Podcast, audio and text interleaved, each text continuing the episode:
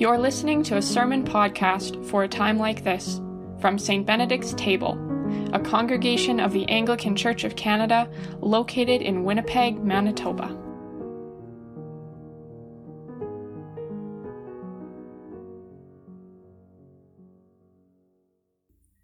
May the words of my mouth and the meditations of all our hearts be acceptable and pleasing in your sight, O God, for you are our rock and our Redeemer. Amen. Psalms tend to be relational. That's part of their appeal for use in prayer. Tonight's Psalm, 139, describes a particularly intimate relationship between God and the psalmist. God is addressed as Yahweh, which was Israel's personal name for God. In just the first six verses, God is addressed as you ten times. You have searched, you know, and so on. And the psalmist also refers to himself 13 times. When I sit down, when I rise up, my thoughts, my path. Walter Brueggemann has observed that the Psalms are prayers addressed to a known, identifiable, named you. This is the most stunning and decisive factor in the prayers of the Psalter, he says. In Psalm 139, as many others, there is both a known, named, identifiable you and a known, identifiable I. This is not a song about abstract ideas.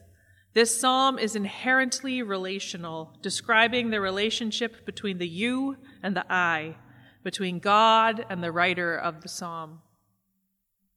About halfway through Psalm 139, the psalmist asks a question Where can I go from your spirit, or where can I flee from your presence? The answer? Nowhere, because God is everywhere. The imagery used, heaven, Sheol, etc., is meant to tell us that no matter how high or how low or how far away the psalmist travels, there is nowhere that God is not present. Even if the psalmist were to take the wings of the morning and settle at the farthest limits of the sea, God is there. God is present in the light of day and the dark of night. God is everywhere. In another psalm, Psalm 121, this idea reappears when the psalmist says, the one who keeps watch over Israel will never slumber nor sleep. And many of us have come to find this idea really comforting, thanks in large part to Alana Levandoski's song setting, God Who Watches Over You. About 10 years ago now, I was part of a community that purchased a large home in the hope of being able to provide housing for people who were experiencing homelessness. As part of that process, we gutted the attic to create additional bedrooms, and before we put up the drywall, we prayed together in that space, and then we went around writing blessings all over the beams. One person wrote, He who watches over you will never slumber nor sleep, over all the spaces where we knew beds would eventually go. The experience and the choice of that scripture passage were so beautiful to me that I posted the pictures on Facebook and showed them to friends. One friend, commenting on a photo of a framed out bedroom, asked me why anyone would choose to put that particular phrase over someone's bed. I tried to explain what a comfort the idea was and how we were trying to prepare these spaces to be a place of safety for people. She listened and then she said, well, I guess, given your explanation, it could be comforting, but I think the idea of someone watching me the whole time I'm sleeping is incredibly creepy. I guess it all depends on who's watching. Fair point. Context is everything. If we understand God as good and loving, then knowing God will always watch over us is a comfort. If we view God as judgmental, always watching in order to zap us when we misbehave, then it's more than creepy, it is downright terrifying. Now, the psalmist doesn't portray God as creepy or terrifying. Instead, the psalmist indicates that knowing that God is everywhere inspires a sense of awe. They say, Such knowledge is too wonderful for me. It is so high that I cannot attain it. They can't explain it, but they believe it. They've experienced the inescapable presence of God, and it fills them with awe. The psalmist also tells us that God isn't simply always present, watching us dispassionately and trying to guess what we're thinking, always trying to determine our motivations from our actions. God is also not watching somewhat bored because God already knows exactly what is going to happen. Rather, God is engaged in an active process of searching and knowing. Psalm 139 opens, O God, you have searched me and known me. You know when I sit down and when I rise up. You discern my thoughts from far away. You search out my path and my lying down and are acquainted with all my ways. Even before a word is on my tongue, O Lord, you know it completely. The Hebrew verb translated as you discern is the same word used to describe sifting wheat from chaff. Now, I've never sifted wheat from chaff, but I've sometimes sorted rice or lentils or beans, and I love that feeling of sticking my hands deep into the bucket and seeing what I might pull up. It's an active and ever changing process. Just when you think you're done, you dig a little deeper and discover there's some more sorting to be done. Similarly, God's knowledge of us is not static, it's an active process. Through this process, God comes to know us so well that God knows what we're going to do and say before we do and say anything. And then the psalmist continues You hem me in, behind and before, and you lay your hand upon me. When you hear, you hem me in, behind and before, and you lay your hand upon me, how does that make you feel? Do you feel protected or stifled? Do you imagine God's hand feeling comforting or oppressive? Does it feel like a weighted blanket that provides comfort and helps you sleep soundly? Or does it feel claustrophobic, like you have no room to move or to breathe or to be? Being known is a vulnerable thing, especially if we're not sure we can trust the other person. The psalmist believes that ultimately God can be trusted, that God is worthy of knowing and being known. They express a sense of comfort that no matter where they go, God's hand shall lead me, and your right hand shall hold me fast.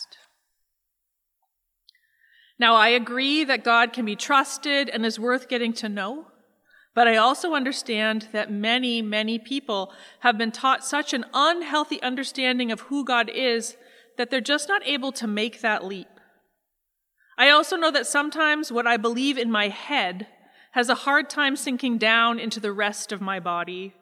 My brain may say God is trustworthy, and yet I still hesitate and doubt. My brain may say God loves you because the Bible says so, but my heart says that can't be true because you are fundamentally unlovable. So be gentle with yourself if you resonate with any of that experience. Understanding who God is is a process that takes a lifetime. It's a process of learning and unlearning, but I do believe that ultimately the process and hard work will be worth it. Finding someone you trust to help you sift and sort your understanding of who God is is an invaluable part of this process. So send me a message if you'd like some help figuring out how to begin. And don't expect to figure it out right away. In fact, don't expect to figure it out. Be very wary of people who believe they have everything figured out, who believe they have nothing new to learn about God. Just as God is described as continually getting to know us by sifting and sorting, this is also how we get to know God. If we actively engage in the process, if we dig our hands into the wheat, then our understanding of God's character will continue to change and grow. God doesn't actually change, but our understanding does. It won't necessarily look like a radical shift, but it will shift. There is always something new we can learn about God.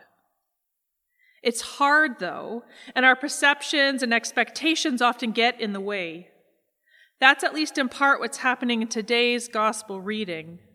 The disciples have such a fixed idea of who they think God is that they fail to recognize God even when God is sitting right next to them. Thomas and Philip and the others have spent extended periods of time with Jesus, and yet they are still confused about who he is. At one point, Philip says to Jesus, Lord, show us the Father, and we will be satisfied. To which Jesus replies, Have I been with you this whole time, Philip, and you still do not know me? Jesus goes on to explain that to know Jesus is to know God. They're indivisible, interconnected. They are one and the same. Now, can you picture the disciples scratching their heads while they're trying to understand what Jesus is saying? I mean, these are the sort of mysteries that take a long time to sink into our understanding. And even then, the best we can usually do is say, it's a mystery. I don't have to be able to explain everything about it in order to know that it is true. Jesus then moves on to explain how to identify a person who believes that Jesus is who he says he is. Jesus' followers will not be identified by their ideas. They will not be identified by their ability to correctly rattle off a list of doctrines or dogmas. The sign that a person knows Jesus is not what they believe, it's how they behave. Jesus says, Very truly I tell you, the one who believes in me will also do the works that I do, and in fact will do greater works than these, because I am going to the Father. To believe in Jesus is to behave like Jesus. Take, for example, the parable of the two sons in Matthew. In that story, one son says he will do what his father asks of him and doesn't. And the other son says he will not do what the father asks of him, but then he does. Which one does Jesus say did God's will? The one with the right words or the one with the right actions? the one with the right actions. Very truly, I tell you, the one who believes in me will also do the works that I do, and in fact will do greater works than these. How does our behavior demonstrate what we actually believe? Where are there consistencies and inconsistencies? First, I want to suggest that one of the primary behaviors someone who wants to follow Jesus needs to adopt is the ability to admit when they have missed the mark.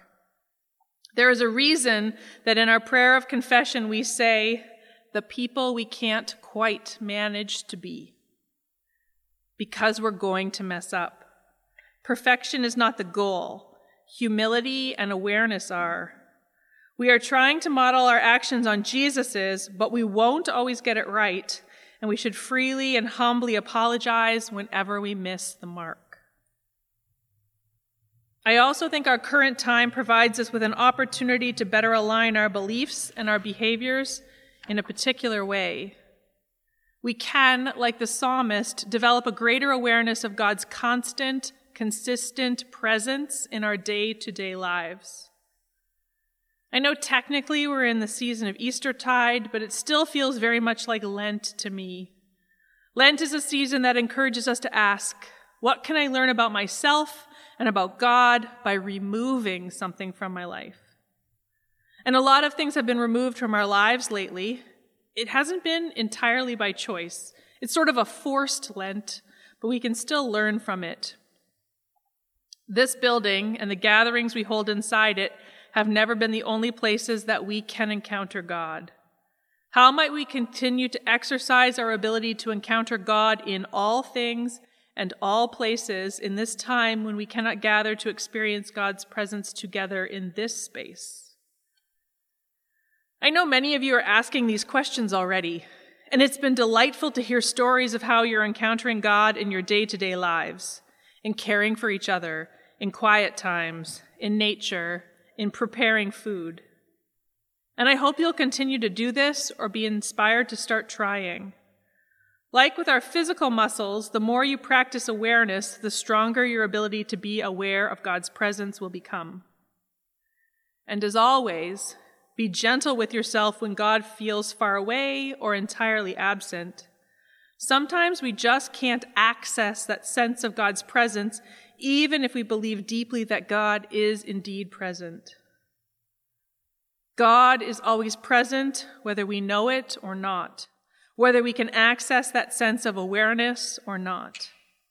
Be gentle with yourself in those times when you just can't sense that God is there, and savor the moments when God feels so nearby that you can feel God's hand on your shoulder.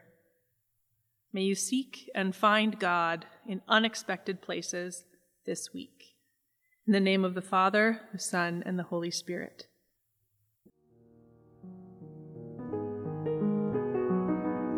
This has been a sermon podcast from St. Benedict's Table.